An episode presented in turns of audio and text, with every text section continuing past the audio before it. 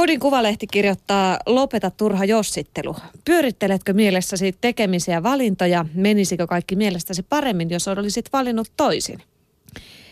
Ihmiset ovat synnynnäisesti erilaisia päätöksentekijöitä, sanoo psykologi Jarkko Rantanen, joka toimii päävalmentajana perustamassaan Tunneakatemia-yrityksessä.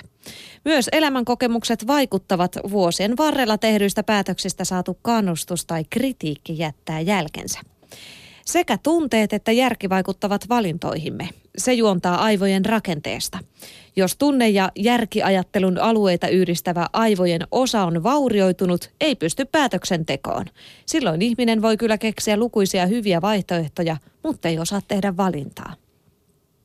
Jos mikään vaihtoehdoista ei tunnu oikein miltään, valitseminen on vaikeaa. Kun tunteet ovat selvät, päätöskin syntyy helpommin. Tunteet vaikuttavat päätöksiin eri tavoin. Vihaisena tai tuotuneena moni tekee nopeita päätöksiä. Surullisena ihmiset ovat kovin kriittisiä eivätkä usko järkiperusteitakaan herkästi. Inho saa tekemään päätöksiä, joilla päästään asioista eroon. Ylpeys puolestaan lisää päätöksentekokykyä ja halukkuutta riskinottoon. Innostus nopeuttaa valintaprosessia ja hämmennys estää sitä. Suuret wow-kokemukset asettavat elämän arvoja järjestykseen ja saavat tavoittelemaan tärkeiksi koettuja asioita. Jarkko Rantanen listaa. Emme yleensä tee päätöksiä, jotka eivät tunnu hyvältä, jos päätöksestä on odotettavissa ikäviä tunteita, kuten syyllisyyttä tai ahdistusta, päätös jää helpommin tekemättä. Nykyaika arvostaa nopeaa päätöksentekoa, tietoa tulvii ja maailma muuttuu nopeasti. Hidas päättäjä jää jalkoihin. Rantanen muistuttaa kuitenkin pysähtymisen tärkeydessä. Hätiköidessä perspektiivi katoaa. Mieti, kuinka tärkeä asia on kymmenen vuoden kuluttua. Se asettaa valinnat oikeisiin mittasuhteisiin. Näin siis Kodin Kuvalehdessä. Siinä oli asiaa pohdiskeltu oikein tosissaan. Tota, Salla, onko koskaan jäänyt harmittamaan se, että sulla ei ollut fyrkkaa ostaa jotain kallista käsilaukkaa, mitä Voi kuule niin monta kertaa, että edes kehtaa kertoa. Älä sinä huoli, nimittäin tuota, kallis merkkituote ei välttämättä ole osoitus siitä, että hyvin pyyhkii. Päinvastoin no tavara saattaa vain paikata puuttuvan arvostuksen aiheuttamia henkisiä kolhuja. Ilman, mä olen kuljen lumpuissa. Pysyttelen niissä. Yhdysvalloissa etniset vähemmistöt pistävät suuremman osan tuloistaan näyttävään kulutukseen kuin valkoihoinen valtaväestö. Kerskailutavaralla ei kuitenkaan liity niinkään yhteisöihin sinänsä, vaan niiden vähäisempään yhteiskunnalliseen arvostukseen, todistelevat tutkija Journal of Consumer Psychology-lehdessä.